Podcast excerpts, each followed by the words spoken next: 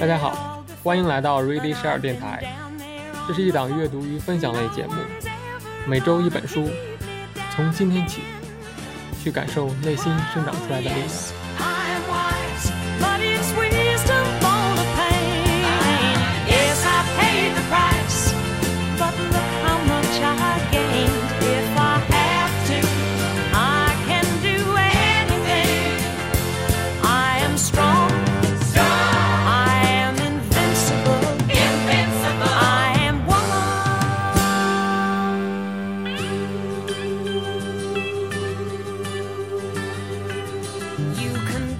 好，欢迎收听今天的 Read I Share 电台，呃，我是 Simon。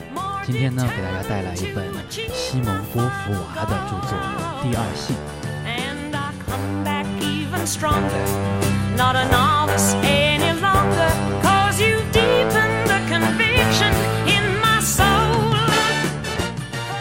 很犹豫，一开始要不要介绍一下波伏娃的生平，因为我觉得可能一开始介绍生平，要是这个人听起来很厉害，可能就会先入为主，嗯、有一些观念。但是我还是想就简单介绍一下吧。那波伏娃本人呢，嗯，那和和其他的作家很多好好好作家很类似啊。他以前的家庭条件很好，那后来呢就家道中落了。就说他他祖父好像是、从事银行业的，那后来就呃中途衰落掉。那他父母之间的关系就不是很好，所以导致他很独立。他怎么独立呢？他十九岁的时候就自己写了一个独立宣言给他父母，就好像要割席了。那他后来去嗯索邦大学读书，第一年他就拿到了数学、文学和拉丁语的这个证书，第二年学的是哲学，啊，第三年呢又拿到了心理学、伦理的证书，最后呢是以这个哲学文科学士的水平来毕业的，啊，所以说特别的恐怖和夸张，对吧？那后来呢，他也是在索邦大学认识萨特的。那呃，波伏娃和这个萨特，没错，就是那个让·保罗·萨特啊。波伏娃和萨特的这一段嗯、传奇故事呢，相信大家也有所耳闻。那如果后面有机会的话，我就可以顺便讲一下。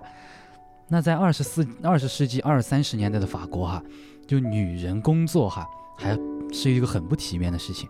可是呢，波伏娃一毕业就去当老师了。那她自己的这个性生活也比较的开放。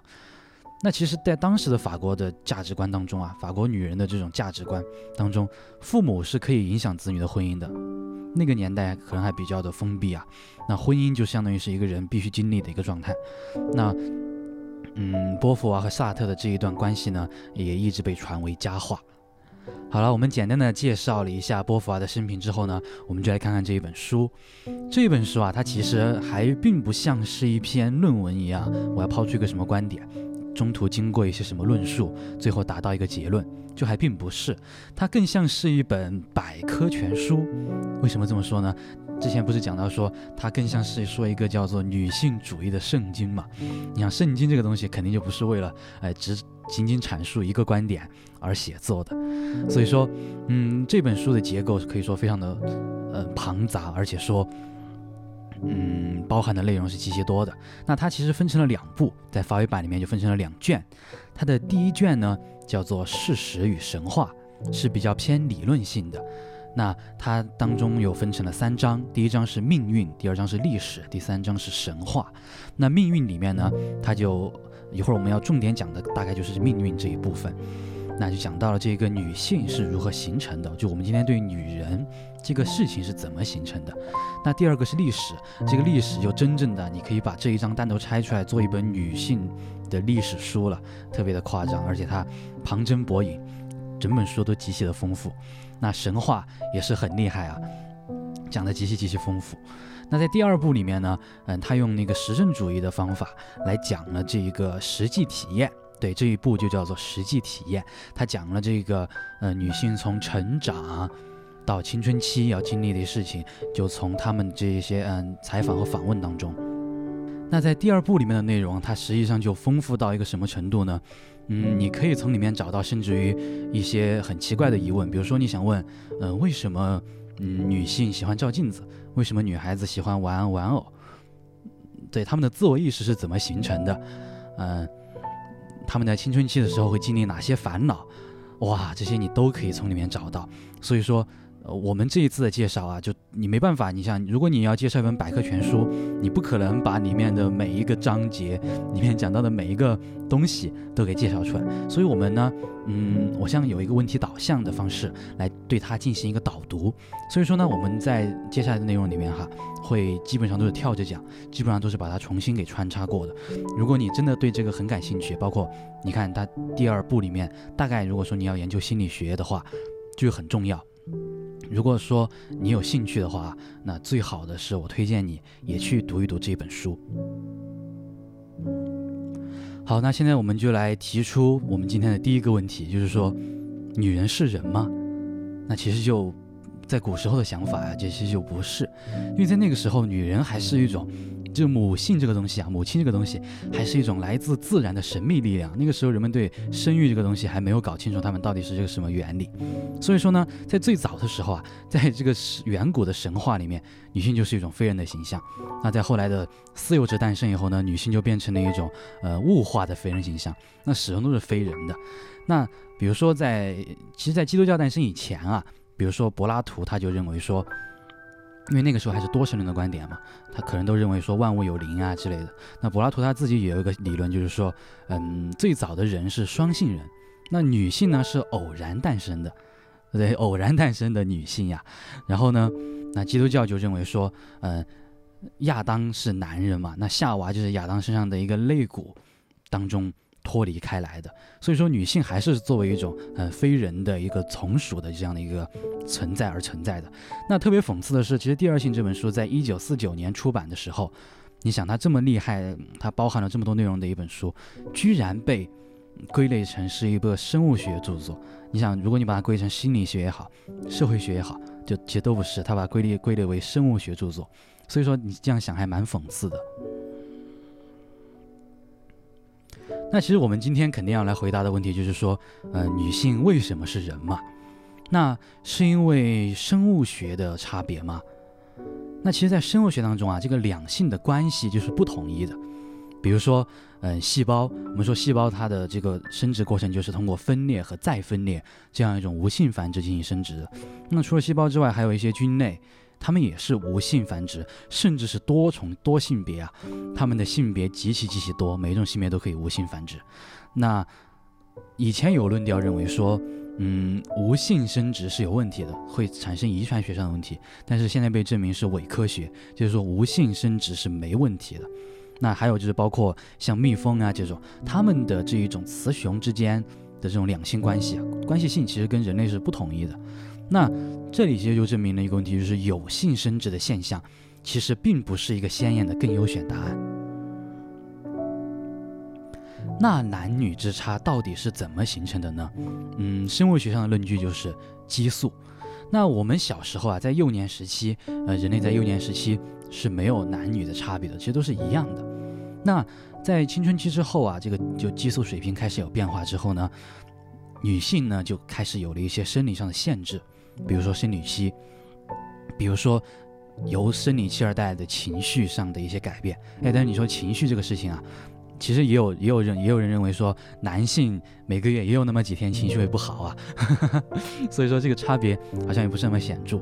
那女性为了要生生育功能啊，要满满足她的生育功能，她的骨头也会更软一些，这是大概上的一些差距。可是这个差距就真的很大吗？好像还不是的。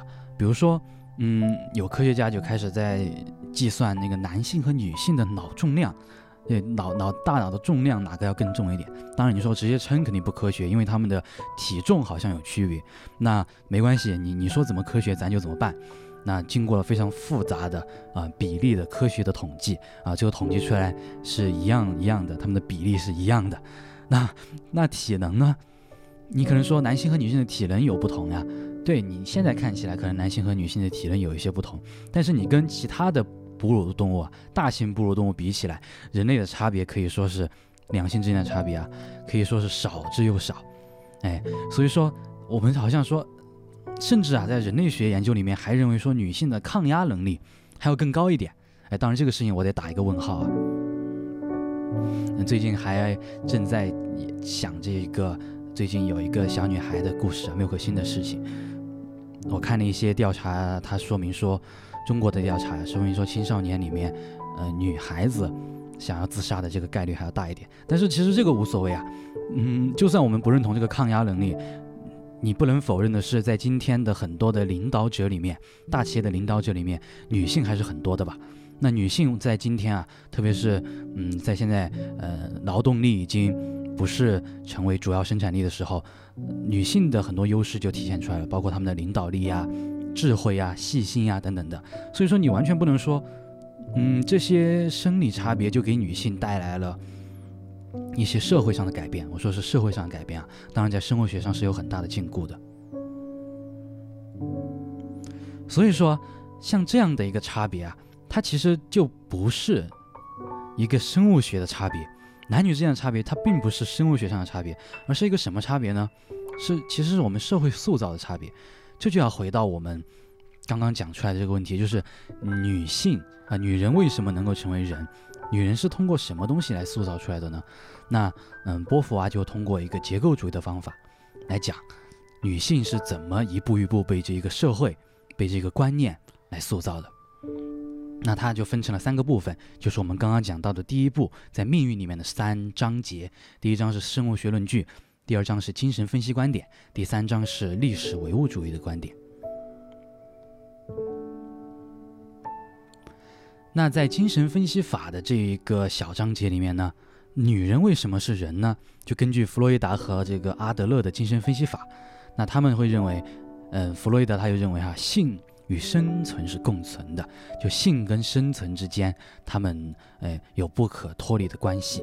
那么，这其实是一种用男性的性观念来解读女性的过程啊。这第一个问号就是，男性所认为的这个性观念和女性所认为性观念真的一样吗？就不一样。那其实它更重要的一个问题就在于，这个理论它是不能自洽的。那你说它是说性和生存共存，那请问是生存是为了性，为了繁衍而生存？还是说，嗯，是性因为生存，是是因为我们需要生存，因为需要繁衍才需要性的呢？他这个事情就没有讲清楚，他们这两个之间可以互相各为基本，所以这个理论就难以自洽。那在恩格斯的这个历史唯物主义的观点里面，恩格斯在他的著作《家庭私有制和国家的起源》里面就讲到了这个，嗯，私有制的产生。那原始的社会啊，其实是母系氏族的。在母系在恩格斯的构想里面啊，原始社会其实是一个公有制的社会。那通过生产力的提高，就出现了一些剩余产品。又因为女性的体力受限制，剩余产品多了之后呢，呃，女性就自然而然的到家里去承担她生育的义务去了，就真的去只是生育去了。男性出去狩猎，那这样子就导致了，呃，男性成为了生产主要生产力。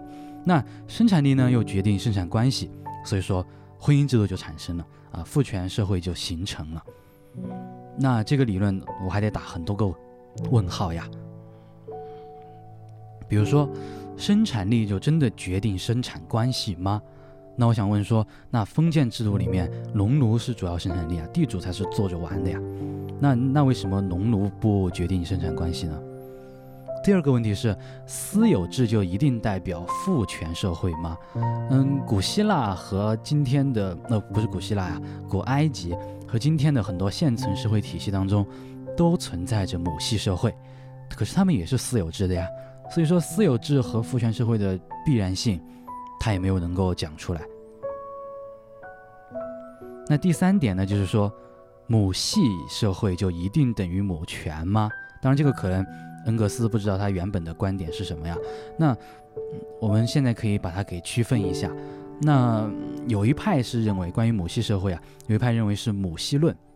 母系论这个观点认为说，母系社会就是母系社会，它虽然是以母亲来决定这个嗯姓氏呀，决定这个遗产呀，但是。并不存在母权。那第二派呢，叫做母权论，就认为说，在母系社会确确实实就是一个母权社会。那就在这两派之之外哈，还有第三种，就是讲一个叫做母系不必然论。那这一派观点认为说，母系社会根本就不是一直都产生的。比如说十九世纪的时候的达尔文，他就认为，他就认为我们人类早期就是父权社会啊，因为黑猩猩就是父权社会，对吧？哎，非常的演化论这个观点。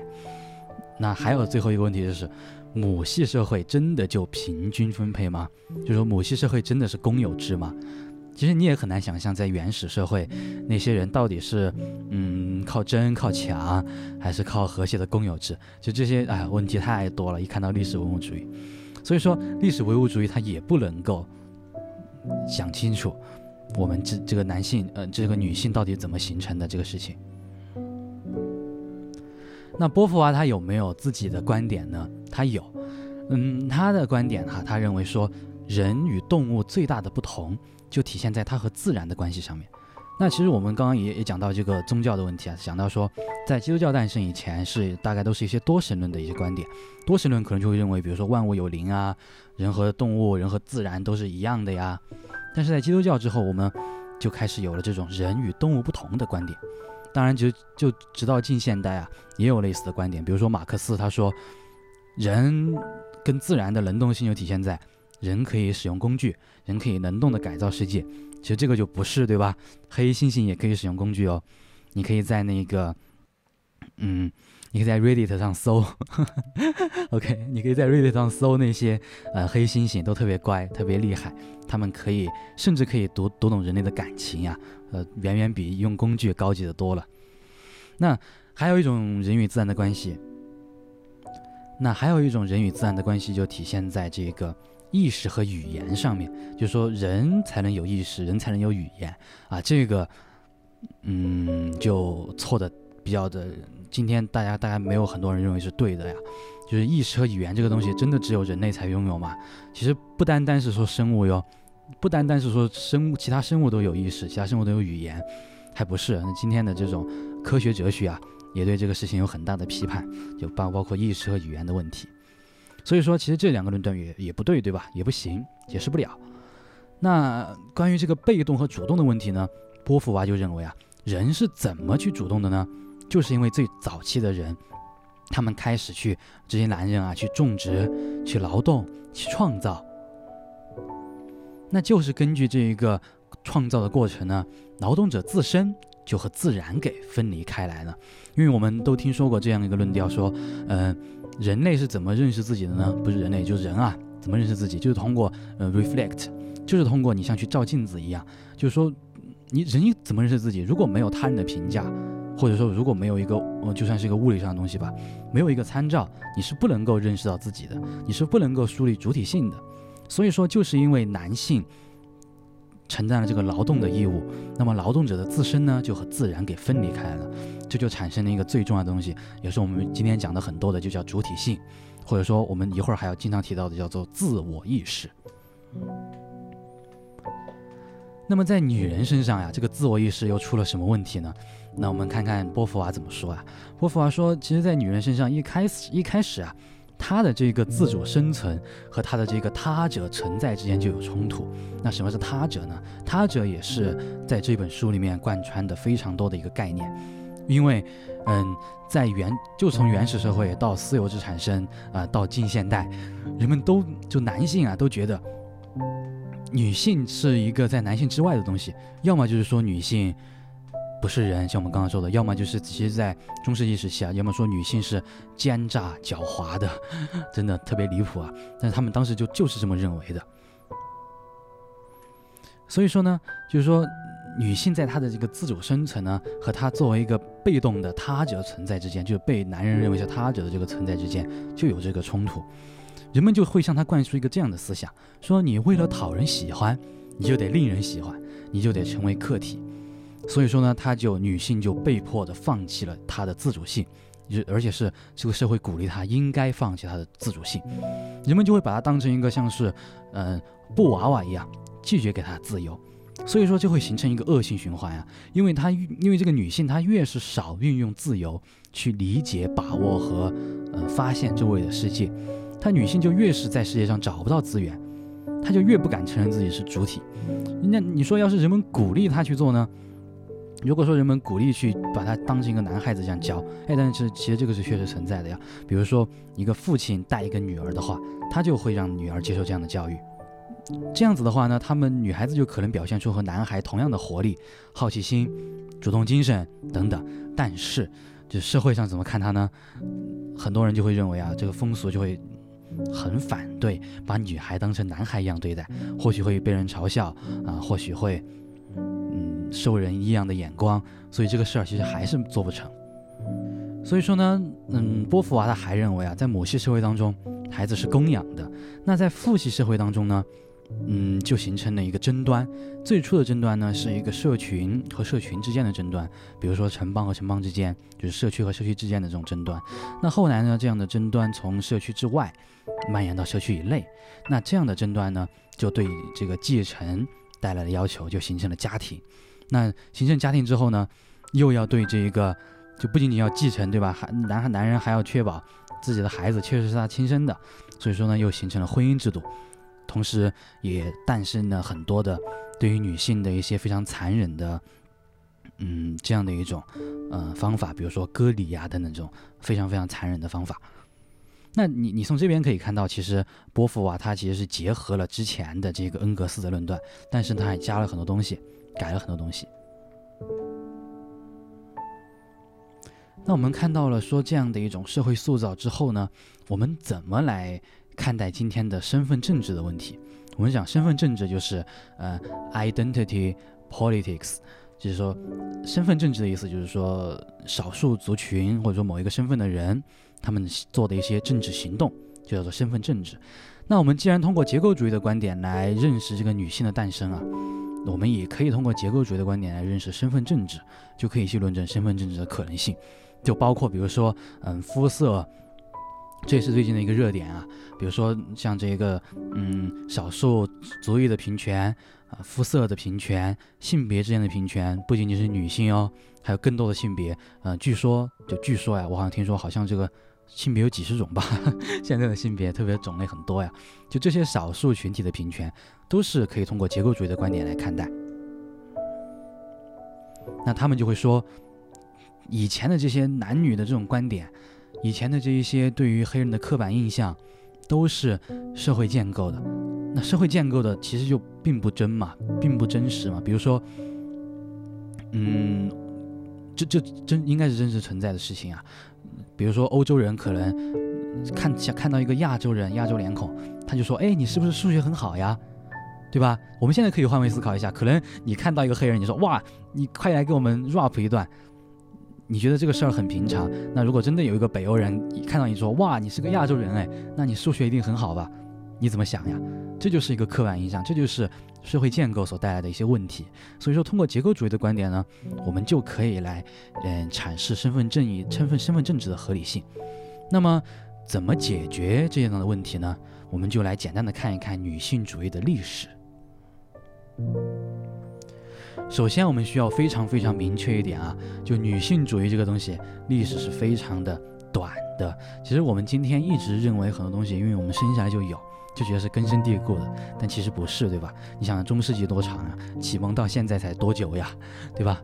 那嗯，我们来，我们一起看一看女性主义的历史吧。其实，在最早的时候呀，女性主义思想呢，就开始于启蒙时代的一些思想家。那除了一些嗯女士在提倡一些女性教育之外，嗯，大名鼎鼎的边沁，她也提倡女人在各个方面都应该有平等的权利。最早的一些这种女性的社团啊，科学社团也是诞生在河南，大概在一七八五年的时候。那最早的一本女权著作是哪个著作呢？啊，这个名字特别难念，它叫呃沃斯通克拉夫特。他在一七九二年所著的一本书叫做《女权的辩护》当中，哈，就虽然说这本书他呃拿女，虽然说这本书他拿这个女人和贵族来相比，但是呢，它可以说是明确无误的被称得上是一个女性主主义的开山之作了。那么在十九世纪的晚期啊，嗯，我们其实其实我们都一般认为女性主义是从十八世纪的人开始的，那在十九世纪呢就。在一九零三年，哈，终于有人开始成立了这种第一个妇女社会政治联盟。那在阿拉伯世界呢，也在这个时期就诞生了很多的嗯女性的运动，妇女政治运动。那么其实女性主义哈，就或者女权真正开始还要到多久呢？还得到二十世纪。为什么呢？因为那之前的呼吁还没有投票权啊。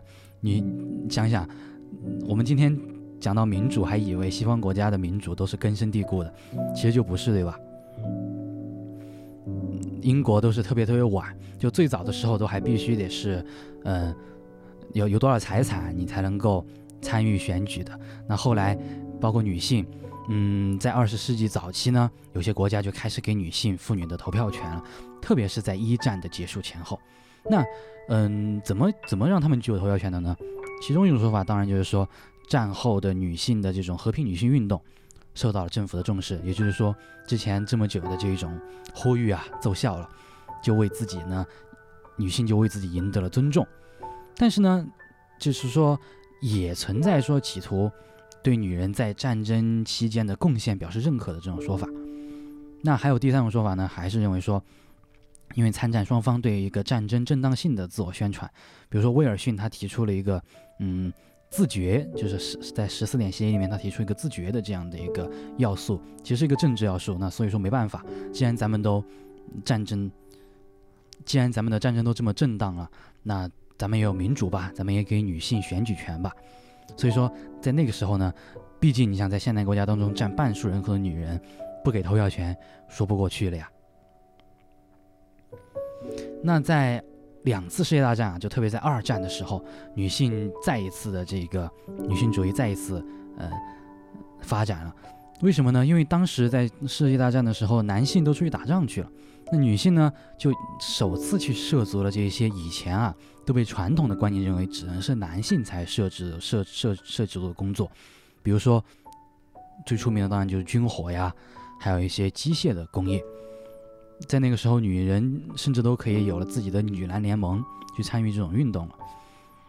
那特别是在二战期间呢，呃，美国有一个，那特别是在二战期间呢，呃，美国有一个呃铆钉工人叫罗西的这种形象，也被认为是这种职业妇女的象征。就从那个从工业时代开始啊，女性就开始了这样一种职业。那当然，除了职业之外，我们还得说一点啊，就在古时候。女性是没有节育权的，就是说，因为这个节育权哈，其实造成了很多事实上女性的被动和压迫，是非常残忍的。那在近代呢，工业革命之后，人们女性终于有了自己的节育权。当然，节育权特别特别晚呀，可能在一九六零年代之前，避孕和节育都是受到非常全面的限制的。那在一些国家呢，社会主义的兴起也进一步的让女性获得了经济上的平等。比如说，嗯，我们讲到的马克思，他就认为女性和男性一样的都可以去参与工作，但是其实往往在这样的国家呢，在政治上女性就没有享受到那么多的平等的权利。那你别说在这个时期，还别以为都是特别开放，都是特别嗯支持女性运动的，那还是有开倒车的。比如说纳粹德国，纳粹德国的体制就认为啊，女性就必须得从属于男人的地位。非常非常难进行女权活动，在当时的纳粹德国，那最早期的女权主义运动被称为叫第一波，就一九六零年代以后，就有讲到说大概可以开始节育以后，就是叫做第二波。在那个时候啊，女人在法律上几乎就已经是平等的地位了。所以说，第二波女性主义呢，就专注在社会和经济上面，也取得全面性的一个平等。那时至今日，我们还正在解决的一些问题是什么呢？第一个就是堕胎权。堕胎权其实也是女性为了摆脱这个，就是为了让自己能够自主自主节育啊，做出的一个非常重大的一些行动。那今天这个事情的争议就极其大了，对吧？那除了堕胎权之外呢，还有一个是性解放。那性解放其实也是从二十世纪开始就有这样的呼声，但是呢，也一直有反对的声音，因为他们认为，就包括女性主义者内部呀，他们认为你性解放的话，依然是由男性来来宰制、来牵制着女性。那最后呢，还有叫叫做叫做所谓的第三波女权运动，但是呢，像这样的女权运动常常被称为叫做后女权主义者，就是说这种论述啊是是认为说在世界上已经具有了女性平权出发，那重新对它来进行一些认知，就是说不要太激进，而是我们就要征求平等的权利就 OK 了。好，那讲完了这个世界女性史啊，我特别想讲一讲中国的女性主义史。就嗯，这个事儿我还特别特别想讲，为什么呢？就是嗯，在中国的女性主义的历史啊，就跟白话文的历史差不多。就说到这儿，其实很多人也觉得白话文是生下来就有，所以就理所应当，对吧？那其实肯定不是的，白话文到今天也就百来年，也就百来年。那女性主义呢，也差不多。嗯，在一八一八年六月，胡适和罗家伦在《新青年》的第四卷翻译了呃易卜生的《玩偶之家》这个戏剧。当时呢，艺名叫做《罗拉》啊，罗拉就是嗯那女女女主角的名字。这个戏。后来呢，在这个一九二三年五月五日，第一次在北京的新民戏院公演。当时呢，是这个北京的叫做女子高等师范学校的一个嗯几个女生来演的，就全是女生啊，包括里面的丈夫也是女生演的。那这个戏呢，据说啊，当然是野史啊，就据说当时还有警卫来准备阻阻阻止这个戏，对吧？那后来可能是说服了这个警卫，还是。给了他点可乐之类的，就反正这个警卫呢，后来也津津有味的把这个戏给看完了。那，嗯，这个戏讲了什么呢？他就讲了这一个妻子啊，这个妻子特别乖，在家里面看起来是一个很乖的形象啊，其实只是因为丈夫特别宠她而已。这种宠溺啊，就是一种嗯非常的禁锢她的一种行为。那后来经过了很多的事情之后呢，结局就是罗娜就是女女主角。出走了，离家出走了，就不和你过了。那你一看这个挺好的，对吧？那你就是女性争取独立、争取自由，成功了，对吧？成功了吗？就其实就没成功。为什么没成功呢？就是那个鲁迅后来也写过一篇文章，特别出名，对吧？就是罗拉走后怎样？那这个罗拉走后怎样呢？罗拉走了之后，啊，出走之后找不到工作。一个人没办法经济独立，没办法干很多事情，没办法独立生活，最后还是活不下去啊！就这在这个地方，我们就引入了一个极其极其重要的话题问题，就是说，在今天我们生下来，女性和男性就拥有了差不多的事实自由，就是说，你想要不工作可以啊，没有人要求你，呃，就你你想要去工作呀，没有人要求你不能干这个工作，你想要。独立也没人要求你不能独立，也没有哪条法律说你必须得结婚，你可以不结婚，你可以干任何事情，你可以离家出走。但是你离家出走，事实自由之后，你真的就逃离了这个现实的枷锁了吗？好，现在我们就来回看身份政治，讲到一个很重要的问题，就是说矫正正义这个事儿，真的能够保障身份政治吗？前段时间这个翻转电台的嗯李厚成。他也写了一篇专栏文章，他就是讲这个黑人平权运动属于身份政治，对吧？那他就来讲这个矫正正义对于这个黑人平权运动的这个正向积极影响，他就在写了这个文章讲这个事儿。可是矫正正义吧，你说矫正正义这个事儿呢，在经济上可不可行呢？就好像适当的弄一点还是可行的，但是就不用说啊，它的问题非常的存在，非常严重，肯定是有很大的问题，不用我多说了。那。在身份政治当中，我们真的能够用矫正正义来解决这个问题吗？我我我我是不是要讲一下什么是矫正正义？矫正正义就是说，嗯，如果说呃某一个地方不平等，就某某一某一群人不平等，那我们就可以立一个法来保障他的平等，就这就是进行主动的矫正正义啊，就叫矫正正义。那矫正正义真的能够在身份证的这个事情上奏效吗？真的能够起保障作用吗？这我们就得搞清楚啊，这矫正正义啊。就不管是立法的矫正也好，还是从经济角度来矫正也好，就它能够解决一些问题，但有些问题是它好像不太能解决的。这就是刚刚我们讲到的这个罗拉的故事。罗拉获得了事实自由，她离家出走了。可是她出走了，就代表她真的自由了吗？就女性就真的解放了吗？就差得远呀。到底差在哪儿呢？就第一就是社会评价。就我我现在讲的是今天的问题了，不是一百年前的，不是几百年前的罗拉。今天的女性在公在这个社会的评价当中，那第二点就是家庭期望。就算你自己很独立，你但是你难免有的时候会被父母逼婚，会被亲戚催，会被很多人觉得说啊你不结婚肯定有问题，肯定就不好，这是家庭期望的问题。那第三个就是经济独立的问题，经济独立这个问题好像今天。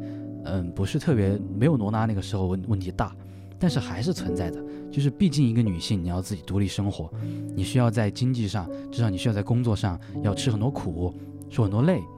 那这些东这些东西啊，其实都是在妨进行妨碍的。那可是你说我们不能立个法，让社会不能够对你进行这样的评价？我能不能立个法来解决社会对你家庭父母不应该逼婚？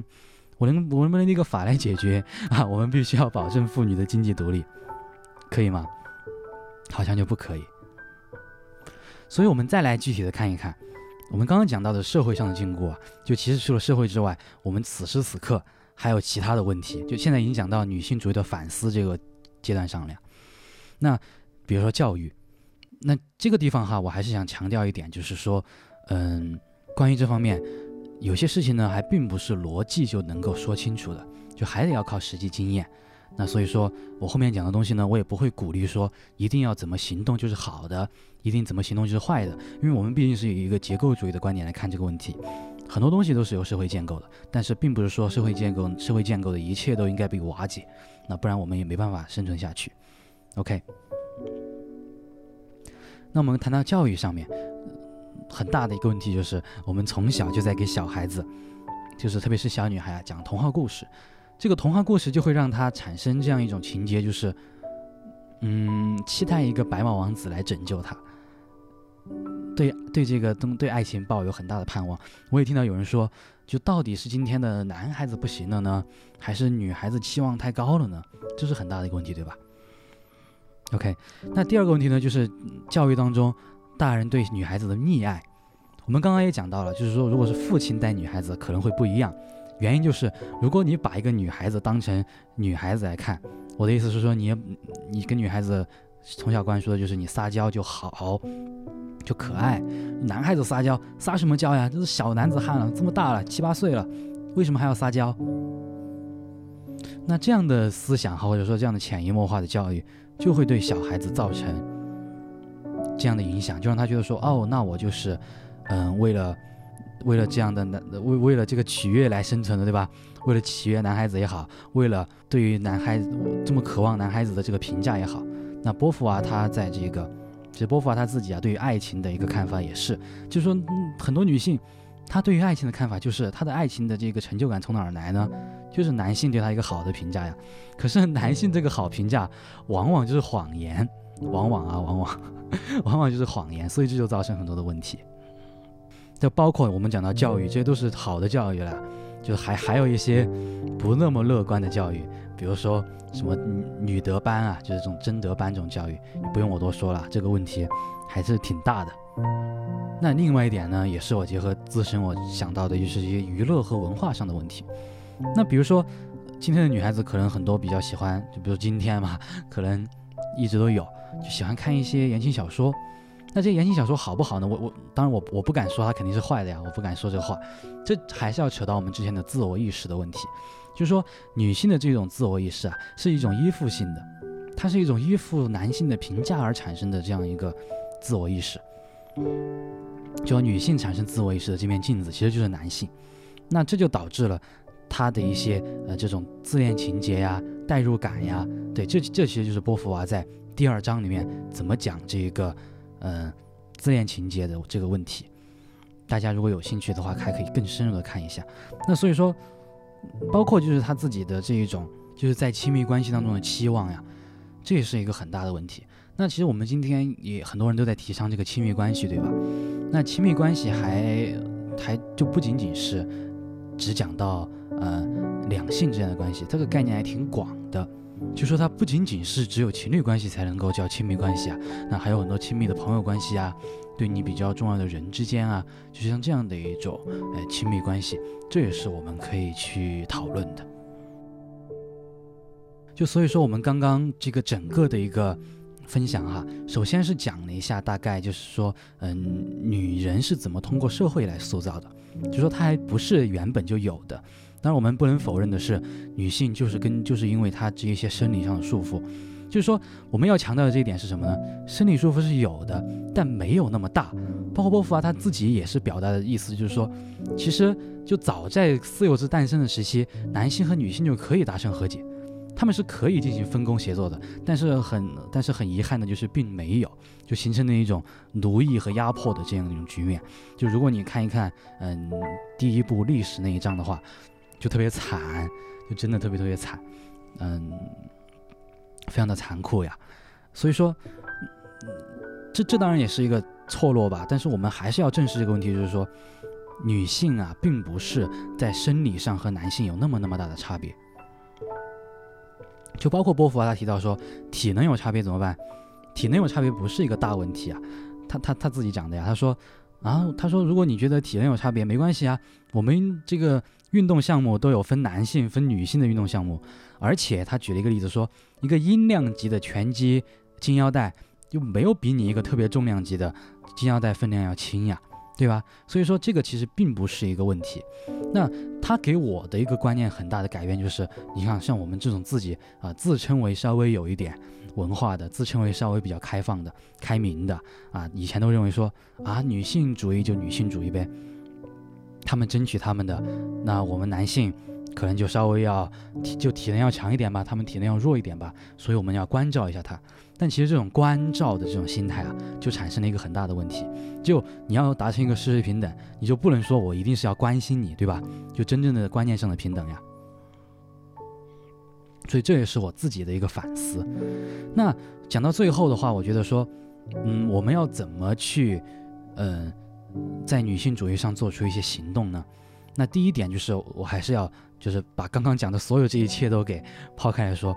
就今天的人啊，我们国家呀，在我们国家的认识当中，对于女性主义的认识就还停留在一个就没那么乐观的阶段。